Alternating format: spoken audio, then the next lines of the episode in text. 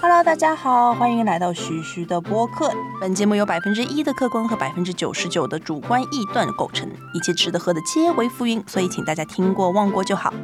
今天我们来讲一下日本的火锅。我觉得日本的火锅呢，跟中国的火锅有非常非常大的区别。不知道大家第一次吃火锅是在什么时候？像我的话，第一次吃火锅是在小时候家门口有一家小肥羊。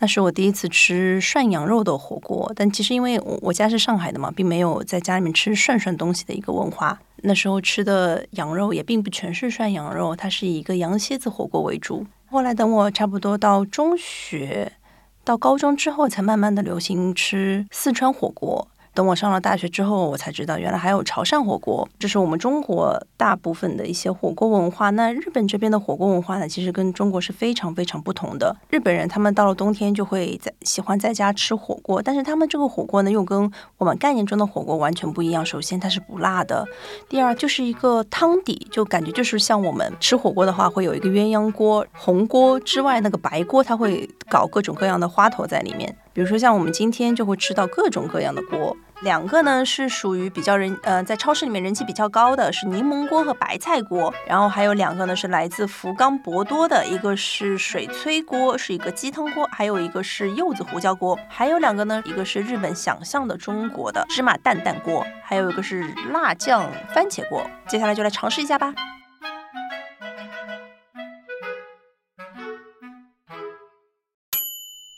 徐徐的好吃锅底大比拼。那么我们现在首先先来尝一下这个盐曲柠檬锅是什么样的。我们今天就是为了保证它的一个公平性，所以说我们在每个锅里面都只加了白菜、豆腐和小香肠。但是呢他们每个锅会有每个锅理想的一个烹饪方式，然后之后我们也会告诉大家。我们先闻一下它的香味哈，这是一个就是有一种非常鲜的一种盐的香味，就是嗯，但是。嗯，没有很明显的柠檬香味。这个的话呢，它是一百克二十一卡。它的介绍是这样介绍的：他说它是清爽的柠檬香味，配合着盐曲的鲜味。然后他推荐的烹饪方式呢，是说在这个汤底里面加上鸡肉、菌菇和大葱，再加入生菜、小番茄和水菜。来，我们来试试看吧。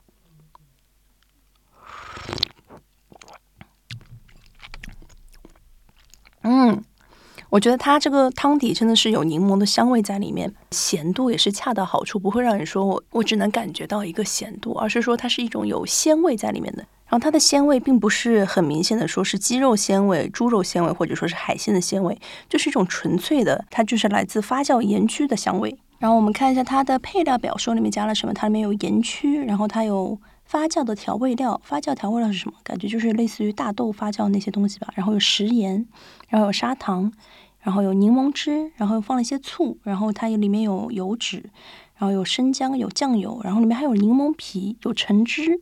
哦，还蛮复合的。但其实我们之后也可以按照这一整个配料的方式去做一些。卡鲁帕酒就是可以去腌一些三文鱼啊，或者说金枪鱼片之类的，我觉得应该也会很好吃。那么现在来看一下它在白菜和豆腐在这些食材之下的表现力是如何吧。先吃一点白菜，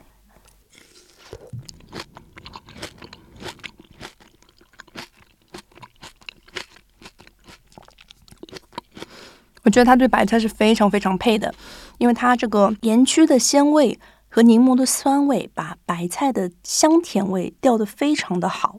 我们再试一下豆腐。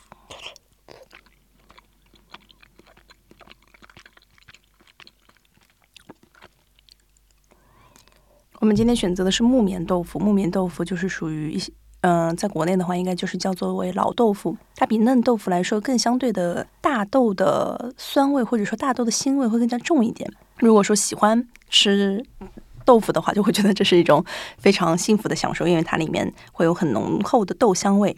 然后这个豆腐呢，在这个柠檬锅的表现也非常非常好，因为它这个柠檬锅的鲜味和酸味并没有盖掉它本身豆腐的香味。我觉得这这个锅在我心里现在已经是属于可以接近一百分的一个锅了。然后我们再来看一下小香肠。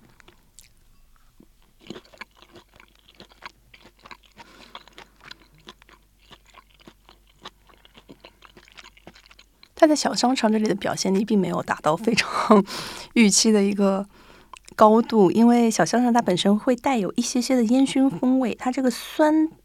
酸度和它的烟熏风味其实是有些相冲的，所以说你开始吃进去的时候，你不确定说是这个烟熏的风，我我的大脑先应该反映这个烟熏的风味呢，还是应该先反映出来它这个柠檬的酸味？我们现在来给它打个分吧。配白菜的话，我觉得它是属于十分满满分；配豆腐的话，我觉得它也是十分满分。然后配小香肠的话，嗯，我觉得它只能打一个十分里的三分吧。所以说目前它的总分是二十三分。好，我们先接下来请出下一位选手。二号选手，他的名字很妙哦，他的名字就叫白菜锅。那它是由什么组成的呢？他说是由鸡骨来熬制的白汤，就浓汤嘛，鸡浓汤。然后他还配合了一些豚骨，就是猪骨，然后还加了一些蔬菜精华。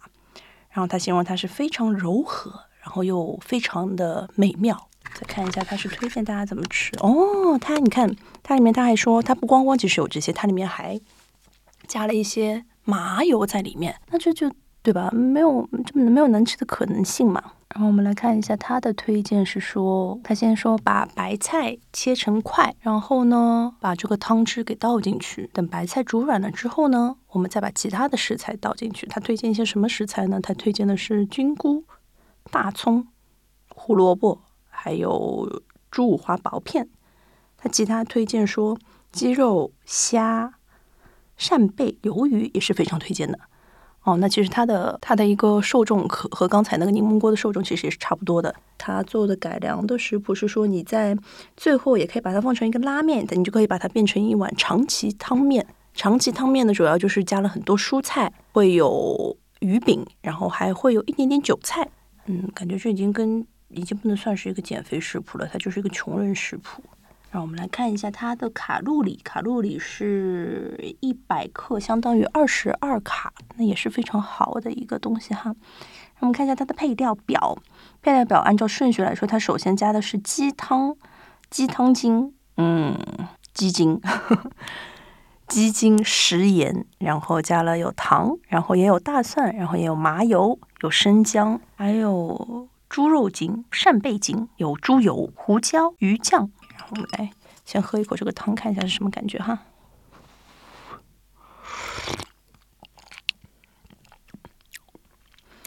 啊，我觉得，嗯，汤本身在我这边不做好。等一下，我们要把刚刚的分数里面再加一个汤本身，像刚刚那个。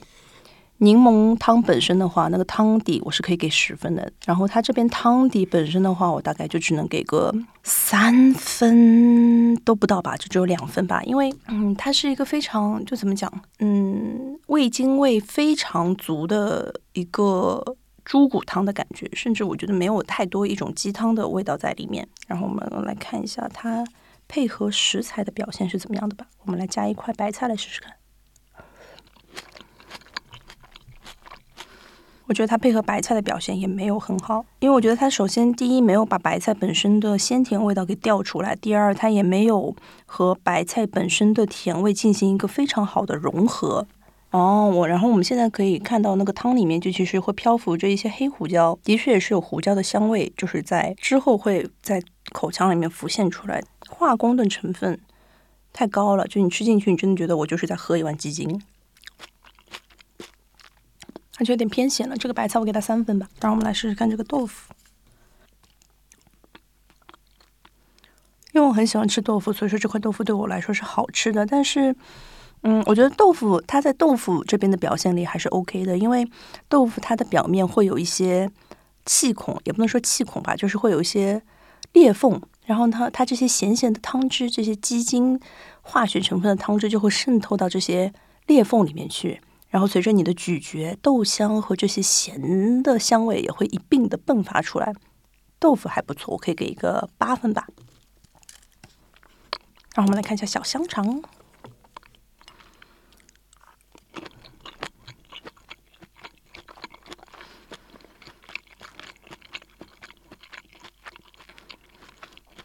它配合小香肠这些肉类的话，是完全是可以绽放出它的光彩的。配合着小香肠，小香肠的魅力点就在这个瞬间得到了绽放。小香肠的话，我可以给打打一个九分，它总分是十十九，它一共是二十二分。OK，它现在是排名第二。啊，这个汤实在是不行啊！让我们下一款是博多名物博多水煮鸡汤啊，博多水煮鸡米兹塔基是非常非常有名的一道料理。本人去福冈的时候，我也就抱着很大的期待嘛，你知道我是个上海人，就是正鼎鸡就是我的血液，然后我就去尝试了一下他那个米兹塔基，然后就哎，就没什么好说，他就是在鸡汤里面给你涮几块鸡肉，然后出来就让你吃了，就没有什么太大的。感受，但是呢，你在那边可以吃到活鸡，我觉得还是蛮开心的。因为你要知道，在日本吃到一个带骨的活鸡是多么为难的一件事情。先来试试看吧。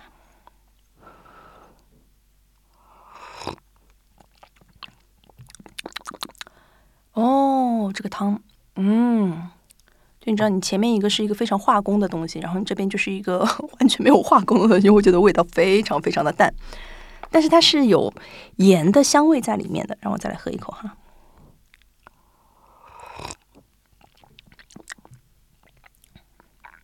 它是非常纯粹的一种盐的香味，然后再加上真的就是鸡骨汤的味道。但是，嗯，我觉得它的鸡骨汤如果可以炖的再浓一点就更好了。这个汤本身的话，我觉得给个五分吧。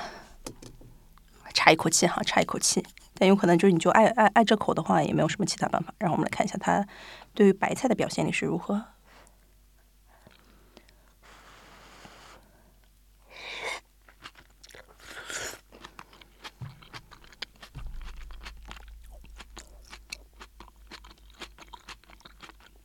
嗯，就你是可以吃出它是有白菜的甜味的，但是呢，这个汤底实在是太淡了，就是感觉就是有。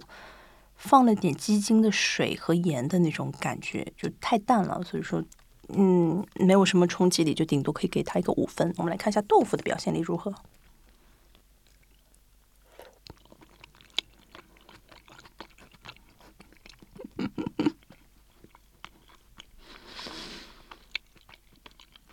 嗯，这个豆腐可以说是一点味道都没有。我觉得这个豆腐我只能给个两分，它就是我就感觉我就在吃一个非常干净的水煮豆腐。然后我们最后来看一下这个小香肠的表现力是如何的。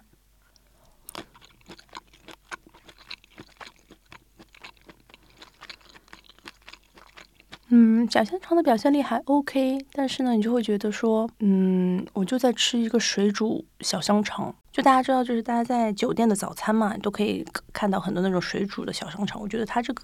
给我的感受就是和那种酒店早上的水煮小香肠没有任何区别。小香肠我给个四分吧，哎，真的是太淡了。我们看一下这个这个孩子他总分是多少？他总分是十六分。好，我们现在已经到了今天的最低分了。我实在没想到他的表现力可以比刚才那个白菜锅还要差。我们接下来一个东西呢是福冈的柚子丝锅。柚子丝锅这个东西呢，它是从福冈发明的一种新的液体的柚子胡椒。它里面含有什么呢？它里面有柚子皮、有醋，加了青椒。嗯，它写的是胡椒哈，但是它我感觉它不是那种。我们所说的那种青椒，它更像那种青色的小的二荆条，像杭椒那种感觉，就是那种青色的小辣椒。然后我们这边看，它特别写了说是中辣的，那么就可能说这个锅会有那么一点点刺激啊。我们看一下它的推荐的吃法是说，先把这个汤底给煮沸，煮沸了之后呢，把食材给放进去。它推荐的食材是鸡肉、鸡丸子、白菜、大葱。香菇还有豆腐，我先喝一口汤吧，但实在太烫了。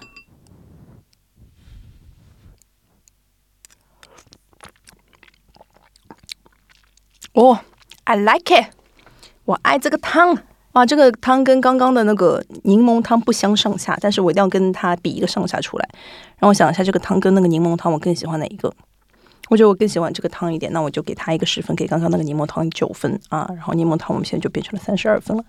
它这个汤很好喝，它首先它这个咸味并不是那种齁咸的咸，而是恰到好处的咸。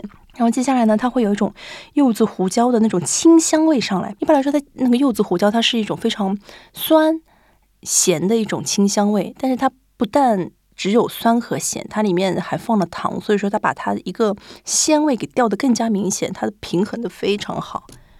然后我们来看一下它白菜的表现力是如何的。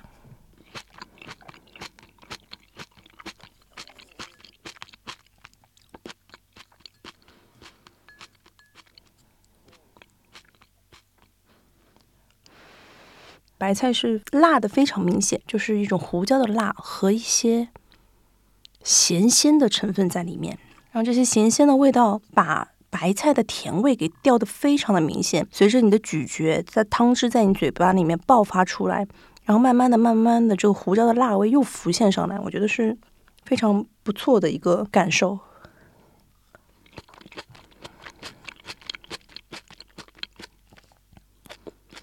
但我觉得白菜的话，可能刚刚的柠檬锅的感受会更加好一点，所以说我给这个白菜九分。我们看一下豆腐，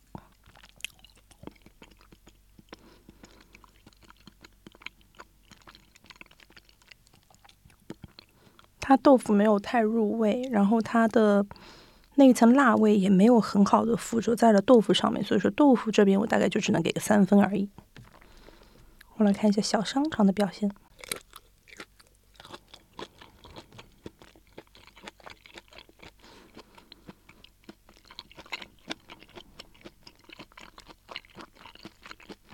小香肠也没有特别的出色，感觉就在，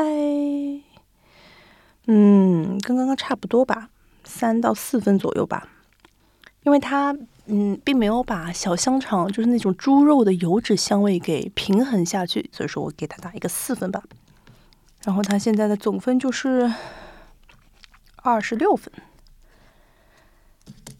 最后再喝一口这个汤，这个汤真的好好喝。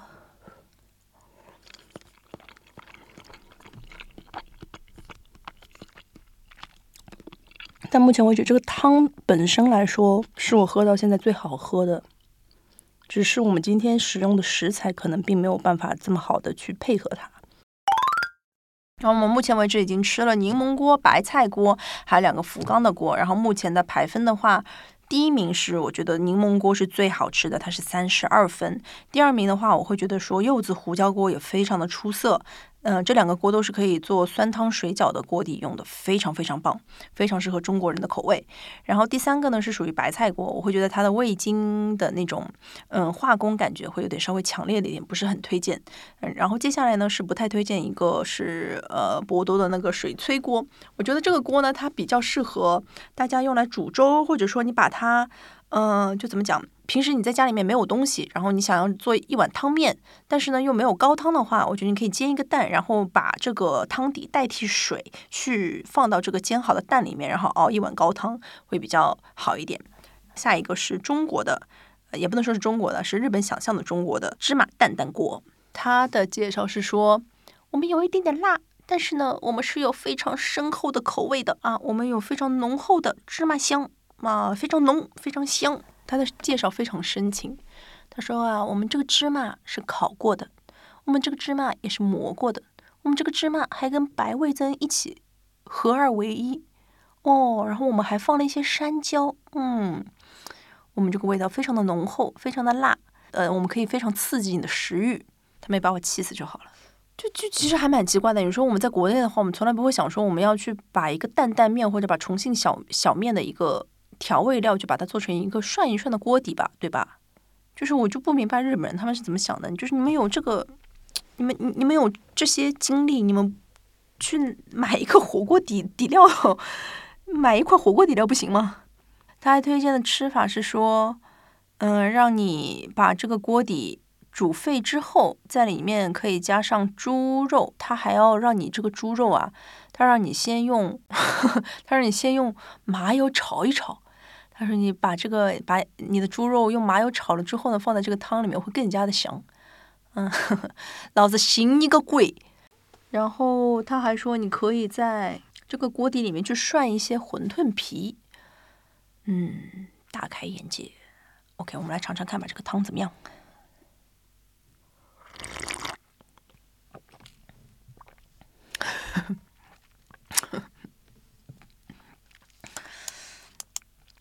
嗯，哎呀，好尴尬的笑容啊！就是它不难吃，但是呢，它就是跟你在日本的这些呃中华料理，就不是中餐哦，是中华料理，就日本人做的那些中华料理里面吃到的那些担担面的味道是一样的。但是你就不会 想要去拿它做火锅底料去涮一些东西，我感觉它不太符合中国人的一个口味。我觉得我会把这个汤底打一个五分。然后我们来看一下白菜的表现率如何。我觉得白菜应该是 OK 的，但我不知道我这个预感准不准确哈。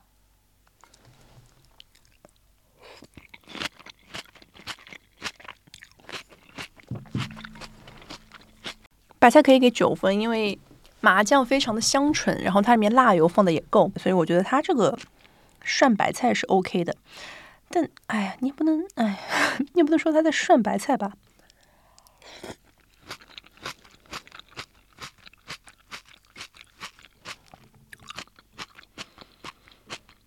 但有句说句，它煮白菜真的很好吃。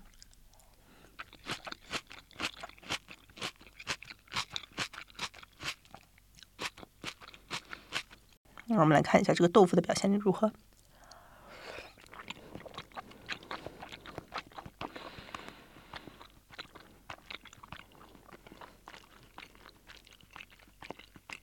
豆腐的表现力一般，不上不下。我感觉麻酱没有让豆腐更好吃，但是呢，也没有让豆腐太过于普通。它也是有一点点它的小惊喜在里面的，因为它有辣味嘛，它放了。辣油，我觉得我给它豆腐给它五分吧。然后我们来看一下最后的小香肠。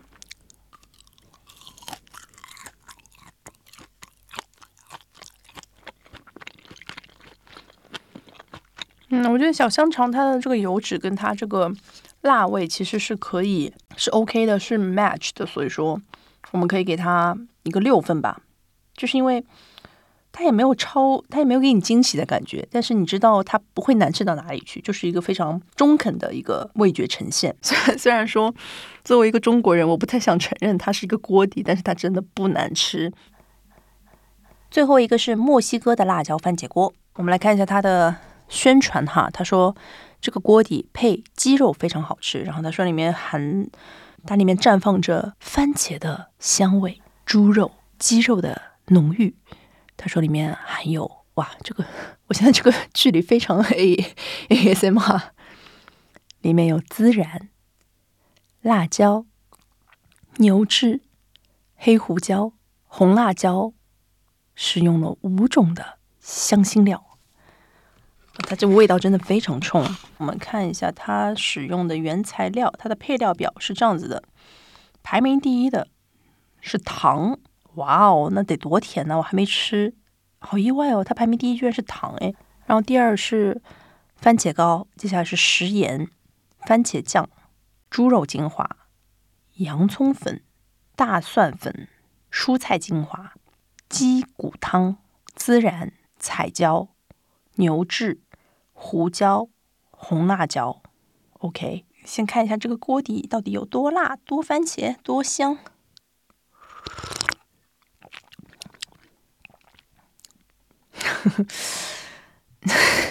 就我想说，你把它这个配料表里面已经把糖放在第一位了，它这个汤汤底一点都不辣哈，就是我真的，我拍着我的良心跟大家讲，它一点都不辣。这个汤底就是加了孜然的海底捞番茄锅的味道，但是它不是海海底捞番茄锅里面还会有那些加浓嘛，它连加浓都没有，它就是一个番茄锅，然后再加了两倍水的那种味道，所以说它的分数大概是两分吧，汤底的分。我们来看一下它白菜的表现力是什么。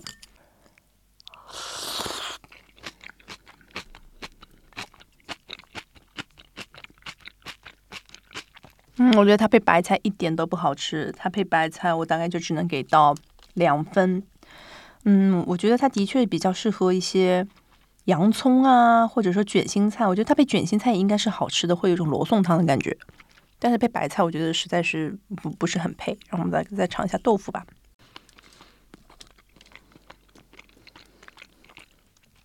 嗯，豆腐也完全不配。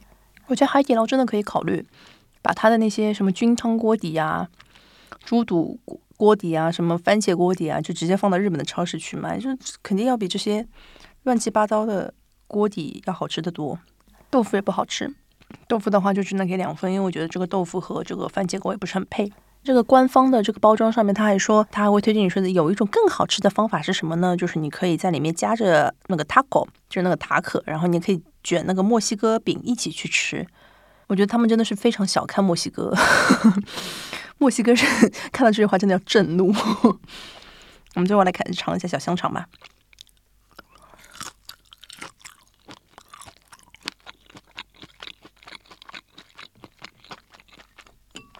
小香肠的表现力也没有很好，所以说最后它的总分就是二二二二，打起来就只有八分而已。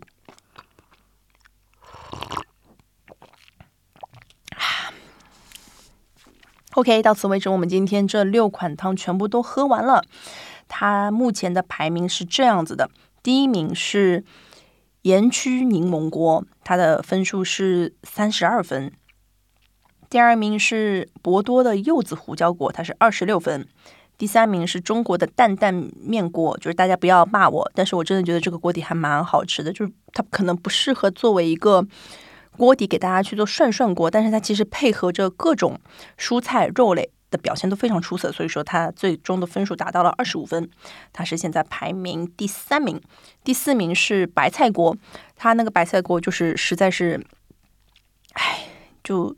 嗯，化工的味道比较重，但是呢，它的香味还是比较好的。我觉得大家可以拿它用来炒菜，或者说用来有时候煮一下肉啊什么的，我觉得都是 OK 的。第五名的话是博多的鸡汤锅，因为它这鸡汤锅实在是太淡了，我不认为它适合作为一个涮肉的一个汤底，而是推荐大家去把它作为一个汤面的一个备选高汤。最后一名是这个墨西哥的辣椒番茄锅，实在是啊。小心墨西哥人来告你哦！真的，今天吃了这六个味道之后呢，其实还有五个味道没有吃，他们是来自北海道的，有四款来自北海道的锅底和一款来自大阪南波的锅底。然后我们会把这五个味道放在下一期里面，继续跟大家去分享，说日本有哪些好吃的火锅锅底。